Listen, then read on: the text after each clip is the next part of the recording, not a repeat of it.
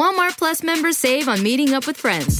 Save on having them over for dinner with free delivery with no hidden fees or markups. That's groceries plus napkins plus that vegetable chopper to make things a bit easier. Plus, members save on gas to go meet them in their neck of the woods. Plus, when you're ready for the ultimate sign of friendship, start a show together with your included Paramount Plus subscription. Walmart Plus members save on this plus so much more. Start a 30-day free trial at walmartplus.com. Paramount Plus essential plan only. Separate registration required. See Walmart Plus terms and conditions. In a fast-paced world, every day brings new challenges and new opportunities. At Strayer University, we know a thing or two about getting and staying ahead of change. For over 130 years, we've been providing students like you with innovative tools and customized support. So you can find your way forward and always keep striving. Visit strayer.edu to learn more. Strayer University is certified to operate in Virginia by SCHEV and has many campuses, including at 2121 15th Street North in Arlington, Virginia.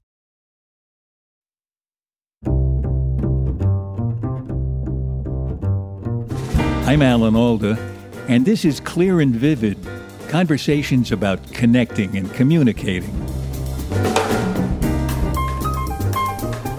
If it's possible to turn compassion into a money economic commodity, that if you can make a movie about compassion and understanding and have it be so glamorous because it's a movie that you paid to see that you want to emulate what that is, well, then there you actually have created a purpose for a movie beyond the uh, uh, holding up the mirror to, to human nature.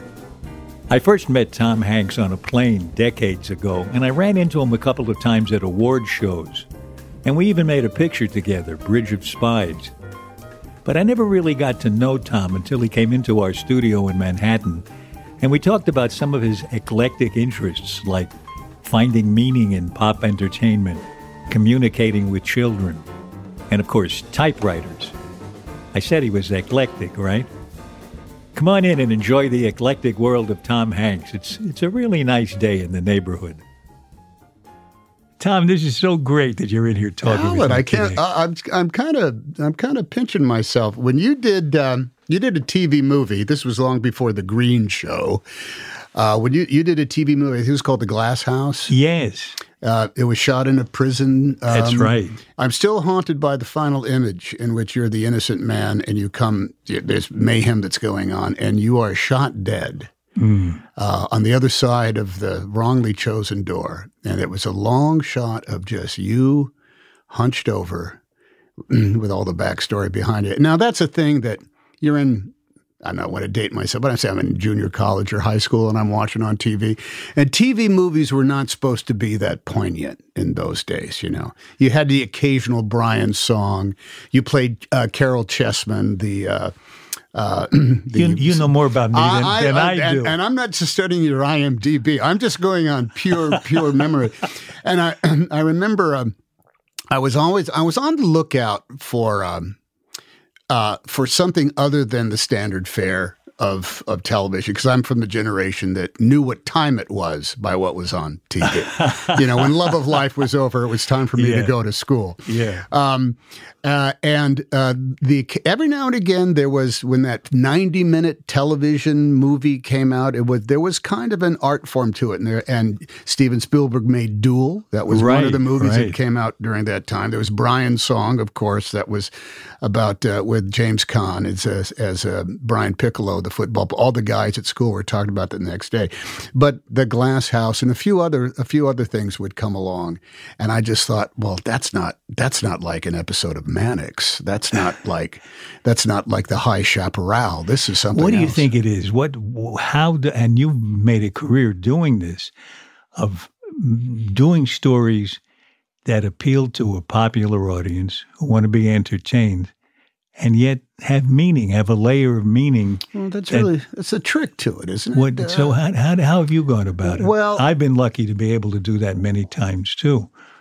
You well, you kind of like in a lot of ways you set the standard for like. Well, I don't know about that. Well, on the Green Show, you would do things because I know you started writing them, you started directing them as well, and you Yeah. became one of the you became one of the power brokers there. On and the mm-hmm. Green Show, of course, we're talking about M apostrophe A. Apostrophe. Why do you call it green? I heard that somebody on the show called it the Green Show Oh, because I every know. day you went to work and you had to put on those olive drab uniforms. You know, nobody ever mentioned that to me. Oh, Uh, maybe maybe it was. Uh, oh, I can't remember. But um, and you would do things like set set and uh, set a half hour in real time. You know, you the- show what happened in yeah, real that- time. That, was a show I wrote with the, with the doctor who was our advisor. oh, and then there was one from the perspective of the patient who couldn't talk because he had a tracheotomy, Yeah. and all the whole thing was from his, His point perspective. of view, yeah. You guys yeah, we we like that. really loved it when we could tell a story in an unusual way.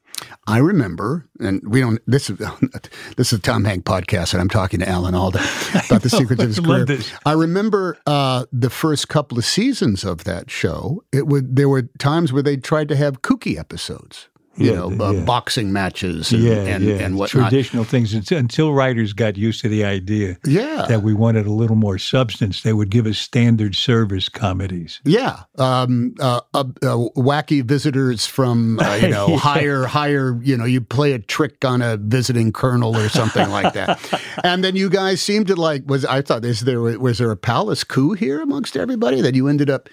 Um, Doing things of real substance, particularly, you know, look look what the subject matter was. Well, the Korean first, War, and yeah, right. Well, that that we wanted to make sure that I wanted to make sure before we did the show that we would not shrink from showing how how bad a war can be. There was, I think, too, you had the surreptitious comment on Vietnam in that show that we did not have anywhere else in popular culture, particularly not on a on a network show. Korea was substituting for what we had just been through not that long before, you know, less than 10 years before the Vietnam War ended. So you, we had, uh, in MASH, we had um, we had you doctors presenting a humanistic portrait of how mad the whole thing was. And some people said that we contributed to the end of the war, and I never thought so. But I've heard you say in an interview that you felt, for instance, Philadelphia did help the movement toward accepting AIDS as something we needed to uh, work on. Did you did I get that wrong? Did do you think it's that- possible to uh, do that? There was I, I was answering a question at some point, and it was that it was put. What what do you think you're going to accomplish with this movie? Philadelphia was a movie that cost X millions of dollars, and it needed to make that money back. Mm-hmm. It had to compete in the so marketplace. that's what I'm asking you. How do you go about that? Well, the the my answer, I believe, to that question was it says, look, if it's possible to turn compassion into a money economic commodity. That if you can make a movie about compassion and understanding and have it be so glamorous because it's a movie that you paid to see that you want to emulate what that is, well, then there you actually have created a purpose for a movie beyond the uh, uh, holding up the mirror to, to human nature. But boy, there are so many movies that are the opposite of compassion. Well, yeah, yeah. You know. And that's fun. You know, I grew up watching movies like The Seven Faces of Dr. Lao and Jason and the Argonauts and, uh, you know, Doris Day movies, you know, Please Don't Eat the Daisies, things like that. And by and large, I was usually entertained by almost all of the movies. Like I remember seeing a movie called, I swear, the name of it was Duel at Diablo, was the name. It was a Western. it had Dennis Weaver and I think Sidney Poitier in it. Um, and those were those were the movies that we were used to seeing. This that was a type of um, that was a type of commerce that even our, our parents had grown. You know, John Wayne movies. I remember going to see McLintock or Chisum with my dad, and my dad was receiving two hours of entertainment just like he had been receiving since he was not in the 30s and 40s and 50s. It was a thing to do and spend your time. Then, um, by by the time I became dis, a discerning viewer, I was looking for something that I could recognize myself. I, that where I could see, oh, I've seen that. I feel like that guy. I've seen that in in my community, or I've had those same sort of questions about what life is like. And so, a uh, not I, I would just say I ended up growing up watching movies about grown up people going through grown up things, and that was what I ended up I was always attracted to the, the those particular kind of human elements of, as opposed to, we got to get these forty guns through Apache Pass. That's right.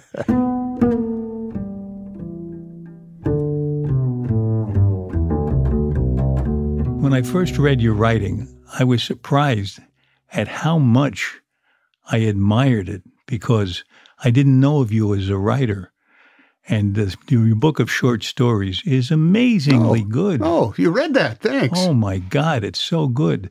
You use you use language to get inside my head and surprise me and keep me amused and interested, but to get me deeper into the people. And you don't use language to show off, which I really admire. You, I mean, you you could be poetic if you wanted to, but you, you you're more plain spoken, and and I really love that. That's the stuff that I just naturally ended up gravitating to. You know, the I remember um, we were asked to buy books at a quote unquote book fair. And I looked at these titles that they had on card table after card table in, in high school or mm. junior high school. And I had never heard of any of these books. They were by writers I'd never heard of, and they had titles I'd never heard of. And I finally said, "What's the? Is this a scam you guys are running?" No. I said, "No, we'd like you to. We'd like you to read. We'd promote reading." And it turned out that these books were specifically written for high schoolers who oh, had never. That's why you'd never heard of. So the stories were simplistic. They weren't very. De- so I instead I, I read I read In Cold Blood by Truman Capote. That's the book I got at, and it scared the living daylights out of me. And from uh, yeah, from a very early age on, I wanted to read about the way things actually worked, and perhaps the way things actually. That's happened. exactly the way I approached reading as a kid. I was 11 years old, and a friend of the family said, "Do you like to read?" And I said, "Yeah, I really enjoy it." You know, what do you what did you what have you read lately? I said, I just read What Makes Sammy Run. oh my lord! At eleven, had they even read it? No, no. She she had this stunned look on her face, and then she said, "Well, uh, of course that that's over your head." And I thought. No, it isn't. No, it's not no, really. No, it shows you how people really behave. It's not. There's the granddaddy of them all. There's that experience when somebody has read enough of a book. There was a book that was going around, and the first line used the word crap in it. yeah. All that David Copperfield kind of crap. And none of us had ever seen a book in our library that had anything remotely like a swear word in it. And so all of a sudden everybody wanted to know what well it was Catcher in the Rye. So oh, so we're right. reading Catcher in the Rye and that led to uh, led to nine stories and and also and to to be empowered but to discover it yourself. I would say that to discover it yourself with the help of a good librarian who realizes you're hanging around and you might want to you might want to like be a little if, if like if if you if you enjoyed reading um, Airport by uh, by uh, Arthur Hailey, you might enjoy reading Armageddon by Leon Uris. Or, and so off begins it kind of like guide a thing. Uh, when you were young, would I'd give up on 30 or 40 pages if I wasn't really into it. I still have a tendency to do I, that. I, when I was young, I loved reading anything that seemed like it came from real life because I really wanted to understand how things got the way they were. Mm-hmm. So we had a living room that had been decorated, I guess, by somebody who bought books by the yard. As opposed to the color? well, yeah. they, were red leather bound books, oh. but they happened to be the congressional record. So I'd open up a book and lay on the floor and read the congressional record from the, I guess it was from the 1940s. Mm-hmm. And I, I couldn't get over it. These people would say the distinguished member from Idaho, and and and they'd insult each other in the most elite classical terms. And I thought, well, this is fast. This is like a play. It's dialogue. Right, yeah. And I loved it. There was that. There were those type of books that um, I pretended to have read for a long time. yeah. You know, when I finally read Moby Dick. Oh, I loved Moby Dick when I read it. I, I, I, pretended to have read Moby Dick for an awfully long time. See, I'm like that with the Russians. Oh, well, I just I, I, read I read War and Peace, but I pretend to have read the Raskolnikov book. I would always get up to the Reverend's sermon in Moby Dick.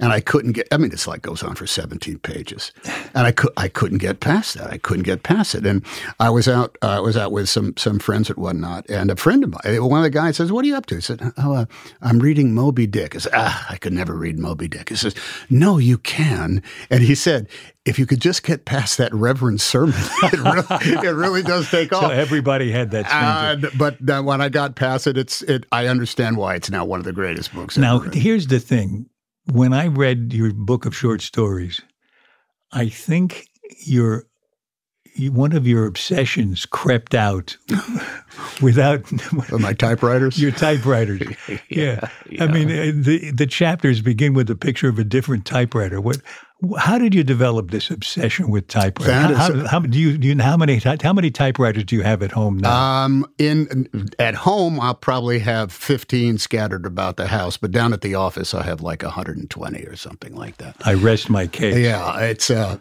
I, what is this? I gotta got I got to start getting rid of them because my kids have said we're not going to bury you with these things, Dad. You better you better start giving them away.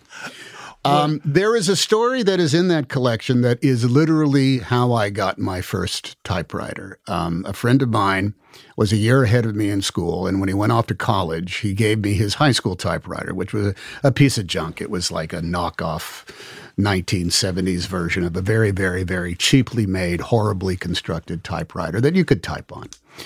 Um, and I had it for a couple of years. And when I was in, uh, I was working in Cleveland as an actor, and I needed to get it fixed. Where were you in Cleveland? I was at the Great Lakes Shakespeare Festival. Oh, I was at the Cleveland Playhouse. You were, no, legendarily so at the Cleveland Playhouse. Yeah. yeah. that was the Cleveland Playhouse was the bitter rival of the Great oh. Lakes Shakespeare Festival, and vice versa. I think.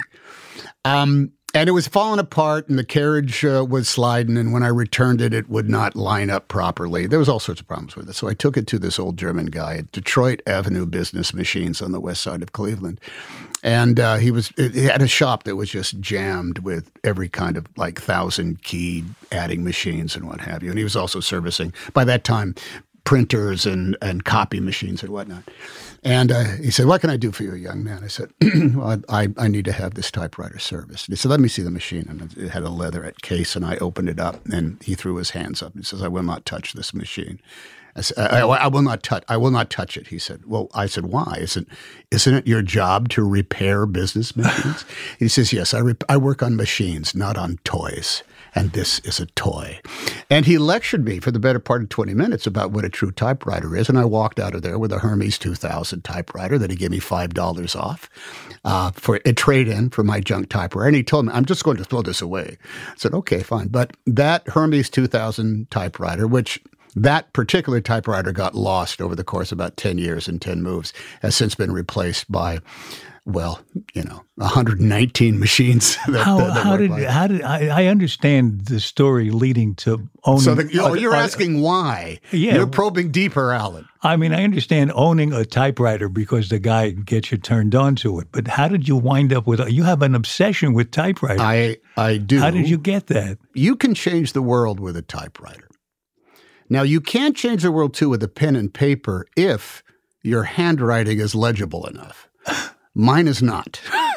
there is something about the order that a a good typewriter puts the words in, the, the, the margins are equal, the typeface is crisp. You can make mistakes, but go back over it, and what you come out of at the end of a piece of paper is as unique a creation as is any oil painting, any watercolor, any photograph negative. Did, did you write your your book of short stories on a typewriter? I began. I wrote about the first five pages of one draft of the story on a typewriter because I didn't have my laptop with me at the time. No, it'd be madness in order to do it on a typewriter. But I type every day. I send a letter to somebody. I leave a memo. I put out notes. I, I, I send a lot of letters on typewriters because there is something about the purity of the words in your head and the sound of the percussion of the of the keys hitting the paper. And I can't go back enough again to say the uniqueness of. Let me tell you a story. I was at um, Nora Ephron's house uh, we were good friends. We worked together. And, Yeah. and Nora was one of the great inspirations. And um, she had up on the wall of just in the, in the hallway, she had a letter, and I leaned in. It was a framed letter. I said, "Oh, did Nora get a letter from?" some-" And the letterhead was uh, Noel Coward, and it was a typewritten letter from. Uh, uh, uh, uh, Goldeneye, his place down in um, down in Jamaica, right? His his his uh, winter home in Jamaica, and it said, uh, and all it was was a letter to somebody thanking them for a very witty lunch, a lovely a lovely afternoon at their house, and there was a little kind of like joke at it that was obviously shared between Noel Coward and, and the hostess, and it was and it was signed Noel, and I looked at that and I thought, Noel Coward typed that at his house in Jamaica named Goldeneye, and now it's 60 years later, it's hanging on a friend of mine's wall. Nobody throws away a typewritten letter. So a type a typewritten letter kind of has its own signature, and you can picture that person's hands hitting the keys. Is that the idea? You, the force of your finger on the keys impacts the depth of it. Here's, here's the thing when you type with a typewriter, you are not applying ink onto paper. You're stamping it into the fiber of the papers. If I was to type out "Dear Alan Alda," which, by the way, I will, I'll go home and I'll, I'll send you a letter. I can't Um, wait. That th- th- those are the D E A R space A L A N space A L D A space are not on the surface of the paper. They are inside the fabric of the paper, uh, and that alone, to me, it turns it into a form of a graphic art. It's not just a and, and never mind what idea might be communicated in there physically. If you put it in a drawer, it'll last a thousand years.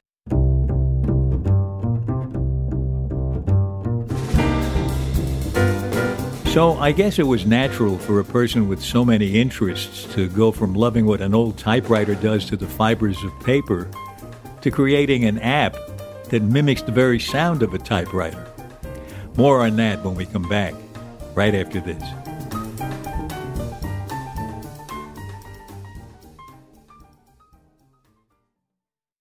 Disney Plus and Hulu are better together in the Disney bundle with new movies and series. On Disney Plus, experience the full Taylor Swift The Eras Tour, Taylor's version, with new main show performances and acoustic collection. On Hulu, follow the fantastical evolution of Bella Baxter, played by Emma Stone in the award winning film Poor Things. All of these and more streaming this month. Get the Disney Bundle with Disney Plus and Hulu. Terms apply. See DisneyBundle.com for details. Walmart Plus members save on meeting up with friends. Save on having them over for dinner with free delivery with no hidden fees or markups. That's groceries plus napkins plus that vegetable chopper to make things a bit easier. Plus, members save on gas to go meet them in their neck of the woods. Plus, when you're ready for the ultimate sign of friendship, start a show together with your included Paramount Plus subscription. Walmart Plus members save on this plus so much more.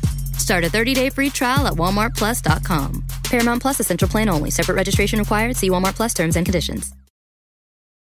In a fast paced world, every day brings new challenges and new opportunities. At Strayer University, we know a thing or two about getting and staying ahead of change. For over 130 years, we've been providing students like you with innovative tools and customized support. So you can find your way forward and always keep striving. Visit strayer.edu to learn more. Strayer University is certified to operate in Virginia by SCHEV and has many campuses, including at 2121 15th Street North in Arlington, Virginia. This is Clear and Vivid, and now back to my conversation with Tom Hanks. All right, listen to this. Oh, that's uh, that's the typewriter app. That's uh, That's your that- app. that's Hanx Writer. Yes. Yeah, yeah. you produced an app Yeah. that does this typing thing, and as you type, you hear the sound of it. What is so seductive about the sound of the typing? I, I will tell you. Thank you. I dropped my phone on the floor. That's right. That's Hanx Writer. That's Yeah. available on the uh, on the App Store. H a H-A-N-X. W a r i t e r. Um, I knowing that so many people compose on a, a laptop or a, a it, really a, a, a iPad or an iPhone. What's missing there is the percussiveness, the sound. It's not tap tap tap. So you have an. I think there's a choice now of five or six typewriters. Each one Yeah, has a different, different sound. type- yes, Each I one know. has a different typeface, It's- as though you have a collection of six typewriters of your own. Do you, do can you type with all 10 fingers? oh yeah, yeah. So, yeah. like without looking? Oh yeah, it's uh, sometimes you, you have to make sure you're not looking at it, so it comes out. You know, of course, if you if you're not above the home keys, then you're then you're screwed. Do you remember taking typing class? I school? never took it. I wish I did. I've, I've written all my life with two fingers. Oh, that's the worst way to type that there is. well, because I've- it, number one, it's slow. I've fallen down in your estimation. Nah, yeah, sorry, kid. Can we wrap this up? I need to go. Um, that means you have to look at the keys as you're doing it, and you're going back and forth between what you're typing. When you can touch type, uh, which I learned how to do in high school, to music, to records. Why? To make you go more rhythmically? Uh, yeah, um, because you weren't supposed. You were only supposed to look at the the the paper, not the keys. And the the records got faster and faster every week. Oh, that's that you were in. interesting. You the music would say, "Okay, and ready." Dun dun bum bum bum bum bum. A A A space S S S space D D D space. you know, I'm beginning to understand why I never took that class. Well, it would drive you nuts. but you in it for five or six weeks, and next thing you know, you're having a top like da da da da and go A A W K S space W K S space L M E space. You had to go like that. Problem is when they put on a Spike Jones record. Well, then you then, then you got like an acid trip. You know, there was like gibberish down there. But man, could it sing! But this is so interesting. I mean, you you must have some when people collect things, they get an intimate relationship with the things they collect. Now, for instance, when you if you, people have a collection of Stradivarius violins, have to play them every once in a while to keep them in shape. Do you have to type on your Yes, I typewriter? do. You I- do. What happens I, you? I have some typewriters that are simply objects of art. They sit on a shelf and they're never used. But the vast majority of my collection are working manual typewriters that I rotate into use, so that they all get uh, they all get used in the course of a, a course. Are they year. special typewriters? Not, or nothing special about like them at no all. first edition kind of thing? Um, I got. Uh, I think the most valuable typewriter I have is an oddly enough an IBM Selectric that Leo DiCaprio used in the movie Catch Me If You Can. and it's funny. I went. I went to the. I went to the prop master after we were done shooting the scene, and I said, "I will give you twenty five dollars for that IBM Selectric." And they said, "Okay." And he took twenty five dollars. He said, "You know, you could have had it for free. You know, I'm going to give this to the prop guy." Um, uh, no, but it, it's not about who who typed it. I have one typewriter I think that was owned by Mickey Spillane. I can't prove that he wrote anything on it, but I, there's a providence that says Mickey Spillane owned the typewriter. But all my typewriters were worth about sixty bucks, you know, tops. And if I signed them, they're worth about sixty-two bucks. tops. Well, it's uh, a fascinating obsession to me. When you talk about the keys getting into the texture of the paper, there's something about that that's not mechanical. It, it, there's a there's a human element to these machines that I think you see. I now think faster on a typewriter than I do with a pen in my hand, or even on, even on my laptop. That's interesting. Your your nervous system on the t- keyboard is helping you. And I'd rather get going and stick with it than pause and go back and edit and delete. I saw you saying in, in an interview for this movie that's coming out now that I'm so interested in seeing. I haven't I haven't had a chance to see it yet. Mister Rogers, A who- beautiful day in the neighborhood. Right. So I saw you say, is this true that you felt you learned to listen better playing Fred Rogers? Marielle Heller, who is the director. Yeah. A wonderful director. Oh, she's she's the boss. We were talking about this very thing about Fred's the great power he had, and also a defense mechanism too, was to listen and not talk. Let the other person, let who you're talking to, reveal themselves Ah. in the silence, as well as from a single question. Because we have a tendency, like for example, for kids, to meet a kid for the first time and say, "Hey, how how old are you? Do you go to school? What grade are you in?" What's your favorite subject? Do you have a lot of friends at school? Do you like baseball? We don't even give them a chance to answer the question we just asked them. And and Fred, particularly with children, would he did this thing, and it's it's kind of like that. He wouldn't even ask them a question. He would say things like, "Well, uh, you, you, you, That that's a very impressive belt buckle you are wearing there. And then wait. And then wait for the kid to talk about either the belt buckle or the contest that he wore the belt buckle with. And with my own kids, I I went back and said I I th- I think every parent would be a little bit better by listening to their kids talk as opposed to waiting for them to answer. Yeah, that that's a, an error that I made when my kids were small. Did you ever like pick them up from school and say, "Hey, how was school today?" What happened? And they would never tell you. You have Yeah. you got to wait them out until they start. oh you, the the answer that serves every purpose is fine. yeah, fine, Fine. What, Yeah. what, you know, Um, I've had we had our first kid. Probably I was a year older than you were when you had your. I was tw- about twenty two.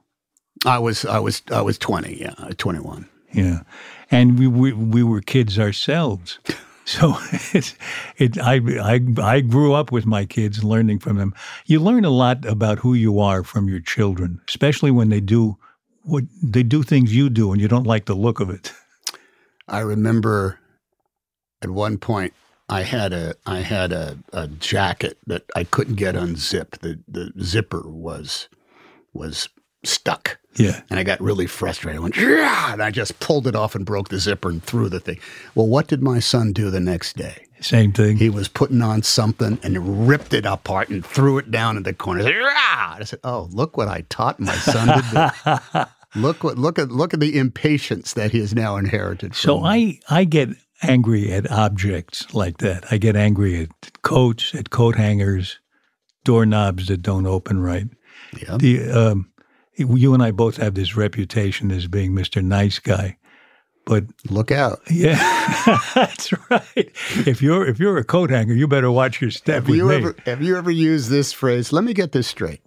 That's I- what when I, when I pull that out, everybody knows they're in trouble now. Yeah, I have the equivalent to that, which is I, I used to do it a lot when I was younger. If a producer would start to take advantage of me, you know, with money or something like that, I would get very quiet.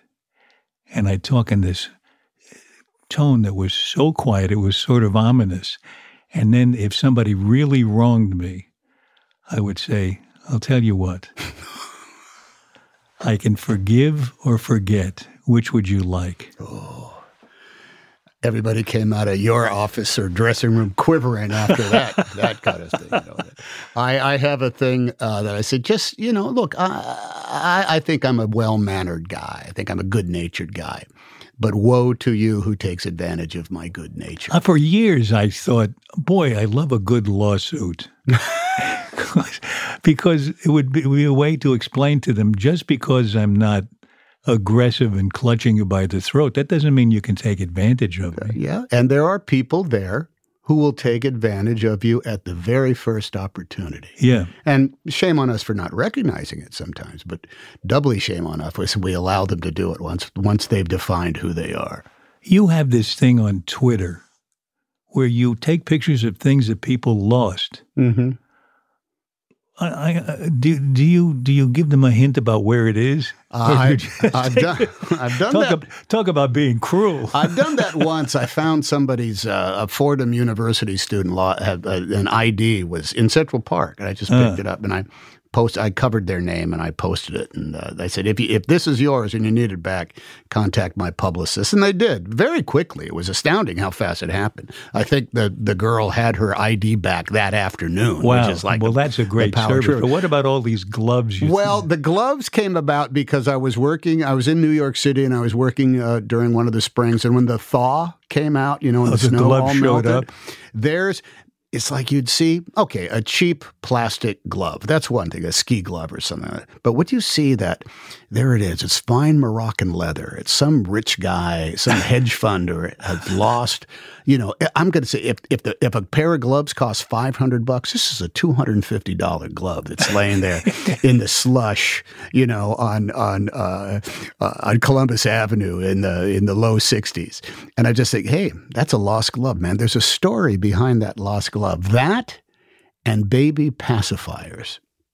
You see a lot of, I can A lot understand of, that. A lot of baby pacifiers. It's what's like, the why, weird- why is the baby con- complaining so much? I don't know. I lost the pacifier. So. Was there uh, an especially weird thing you found that you took a picture of? Uh, there was a spatula Oh, a spatula. where'd you find that? Down the middle of 45th Street and, and 9th Avenue. oh, the spatula district. Oh, I. and here's what I thought. Okay, someone was maybe they were moving, you know, and they had all their kitchen utensils in a box the back of the car. and it's like it rattled just enough so you know the uh, the vegetable strainer stained, uh, the col- the, the colander stayed, a couple of the knives, but that plastic spatula went flying out the window. And I think are they going to miss this spatula? And it's a lost item that yearns to be taken home.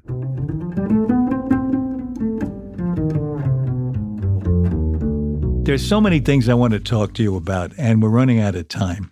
Um, I wanted. I've seen you. I've seen you do a eulogy at a funeral, and you're so funny at funerals. You're, you're hilarious. Don't you find that show business funerals are really good because people often do an, an impersonation of the dead guy? Yeah. There is a lot of joy. There, it's. I find them. There oftentimes there's celebrations of the joy that person brought to right, everybody. Right, and it's a great who's there. relief to be able to laugh if if you can if you can do it in in the most uh, you know uh, loving way. And hey, we're in the business of show. That's so right. It's essentially there's the there's the crowd, there's the microphone. And there's the dead guy. yeah, I was at when when we lost John John Candy when he passed away. He was that was the first time I think in my life where a peer that I had loved and worked with uh, was taken away from. I, I worked with John too. John, and it I it was very it was perplexing and it was sad. I said I this I don't know why is it why does this happen? I I'm prepared to be 72 and start you know losing buddies, but not not here. And at his um at his funeral at St. Martin of Tours uh, in Los Angeles, Danny Aykroyd, who knew John about as well as any human being did, he's his eulogy had me laughing and in tears. It had me in awe of who John Candy was and uh, desperately missing him all at the same time. And I actually thought that Danny Aykroyd just put on a clinic of how to say goodbye to somebody that we Yeah, and I, I've seen you do the same. I did my father at his funeral.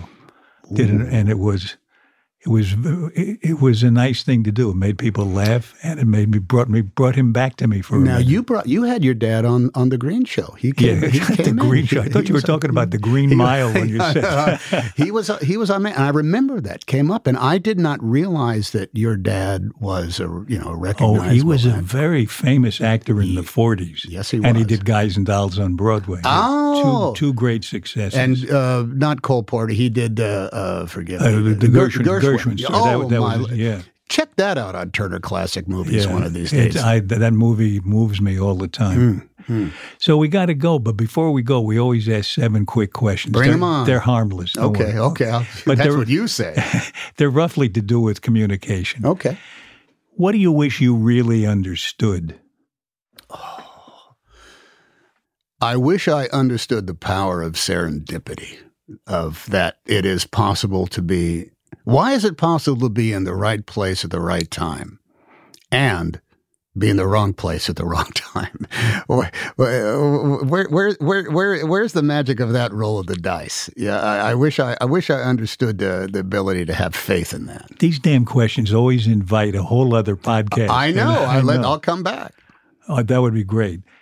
Okay, second question. How do you tell someone they have their facts wrong? I say, uh, you have your facts wrong. I'd say that great quote of Patrick Moynihan, dude, you're entitled to your own opinion, but you're not entitled to your own facts, and you got yours wrong. Yeah. what number three? What's the strangest question anyone's ever asked you? oh, what's it like doing blank, blank, blank? The idea of what's it like? Yeah. What's it like? It's like being a dog in a tree on Christmas in July. That's what it's like. I know. I know. You know- you know- I know yeah, yeah, exactly what you're talking about. How do you stop a compulsive talker? Oh, um, by n- not pro- prolonging the conversation. I have a tendency to say, "Ah, oh, oh, fascinating." But you don't do that. Hey, stop, stop doing that. Stop. and, you go into your Fred Rogers mode. uh, Just just, wait them out. just wait them out. Exactly Yeah. right. Let them talk themselves into a circle. How do you like to start up a real conversation with someone you don't know at a dinner party sitting next to you? Hmm. I, I, I broach it this way. You know, could I ask you a very specific question? And they usually say, it. and then I have come up with a specific question. I was with somebody and they were in the trucking industry. And I said, Can I ask you a specific question? Yes. This is, is there a particular personality that goes along with being a long haul trucker?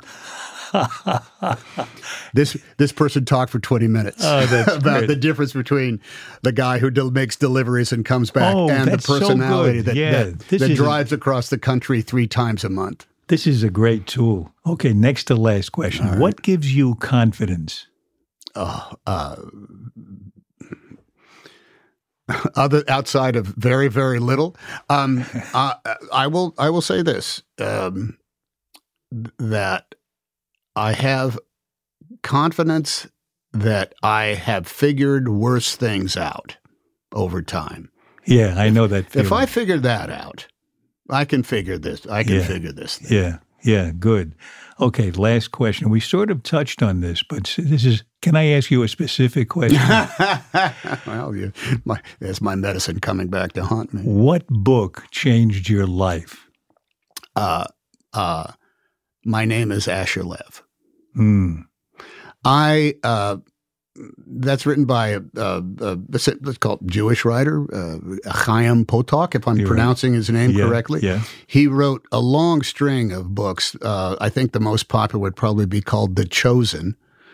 Um, which is about they ma- turned it into a movie with Robby Benson about Orthodox kids playing baseball, Orthodox Jews playing with with a payas and the whole bit. Uh, and I read that and I thought, how did this Jewish guy that grew up in uh, Orthodox Jew in Brooklyn or New York, how did he write about me? Hmm. Because I felt as though I was going through it. Then I would He read. He wrote a book called uh, Harp, and he wrote two books about an artist. Uh, one name is My Name is Asher Lev. The other one is A Gift to Asher Lev. It's about an artist, uh, reli- uh, Orthodox Jew. And I thought, I don't know anything about Orthodox Jewry. I've never lived in New York City in my life. This is before I'd ever lived in New York City. And yet, this guy has written my life story down on, on paper.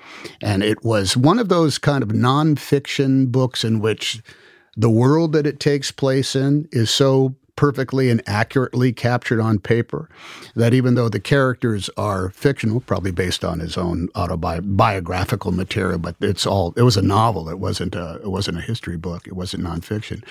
And I just saw the world and I saw I saw myself in the body of this six, seven, eight, nine, 10, 13 teenage year old boy who grew up as an Orthodox Jew who had visions of of art in his head that were he was he was constantly he was raised in an atmosphere that says that's not what good people do.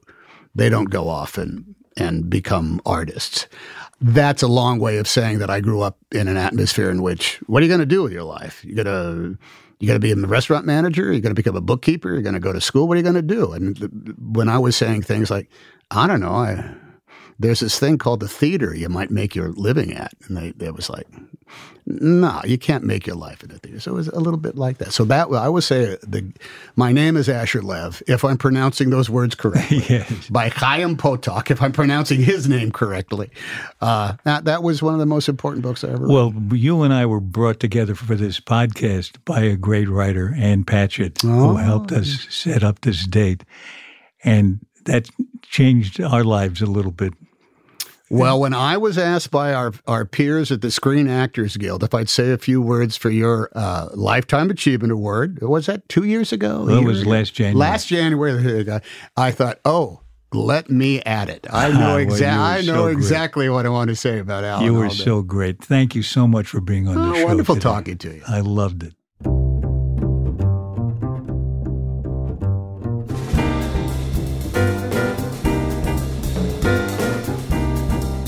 This has been clear and vivid. At least I hope so. My thanks to the sponsors of this episode. All the income from the ads you hear go to the Center for Communicating Science at Stony Brook University. Just by listening to this podcast, you're contributing to the better communication of science. So thank you.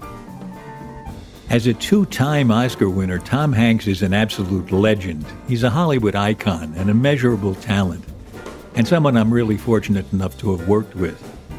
He's got a youthful curiosity that's inspiring. And if you haven't seen him as Fred Rogers in his most recent film, A Beautiful Day in the Neighborhood, do check it out. The film is now streaming on Amazon. I've been having fun with the Hanx Writer typewriter app. You can download it by visiting hanxwriter.com. That's H A N X writer.com. And to stay up to date with all of Tom's latest, be sure to follow him on Twitter. I certainly do. He's at Tom Hanks. That's without the X. This episode was edited and produced by our executive producer, Graham Chedd, with help from our executive producer, Sarah Chase, and our associate producer, Jean Chimay. Our sound engineer is Dan Dzula, our tech guru is Allison Costin, and our publicist is Sarah Hill. You can subscribe to our podcast for free at Apple Podcasts, Stitcher, or wherever you listen. For more details about Clear and Vivid and to sign up for my newsletter, please visit alanalda.com. You can also find us on Facebook and Instagram at Clear and Vivid, and I'm on Twitter at Alan Alda. Thanks for listening. Bye bye. We've started something new on Clear and Vivid. It's called Patreon, and it allows you to directly support us and engage with us in a much closer way. If you visit patreon.com slash clear and vivid, here's what you'll find. For as little as $2 a month, listeners of Clear and Vivid can get exclusive behind the scenes access.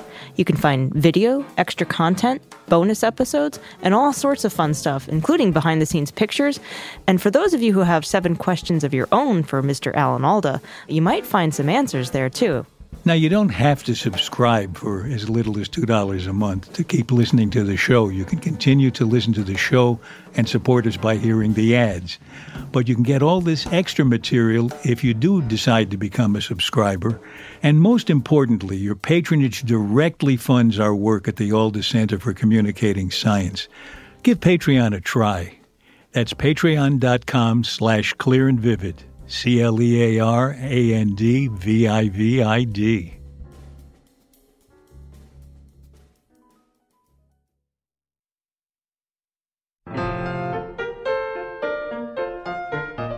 Next in our series of conversations, I talk with the great Paul McCartney. We talk about his extraordinary career and how it came to be. There's a song we did with the Beatles, She Loves You, yeah, yeah, yeah. And the end is She Loves You, yeah, yeah, yeah, yeah. And there's a big chord. And it's actually a sixth chord. Huh? So You um, ended on a sixth. yeah, we did a sixth. Now we didn't know it was a sixth. we just thought it sounded great. And George Martin, our producer, said, "No, no, you can't do that." He said, "That's a sixth. We went, oh yeah. He said, "It's really corny, corny." You know, it's like yeah.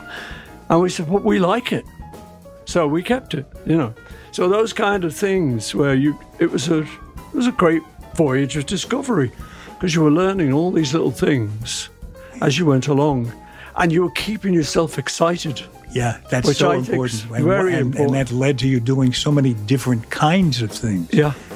Paul McCartney actually shows me how he writes a song. Next time on Clear and Vivid.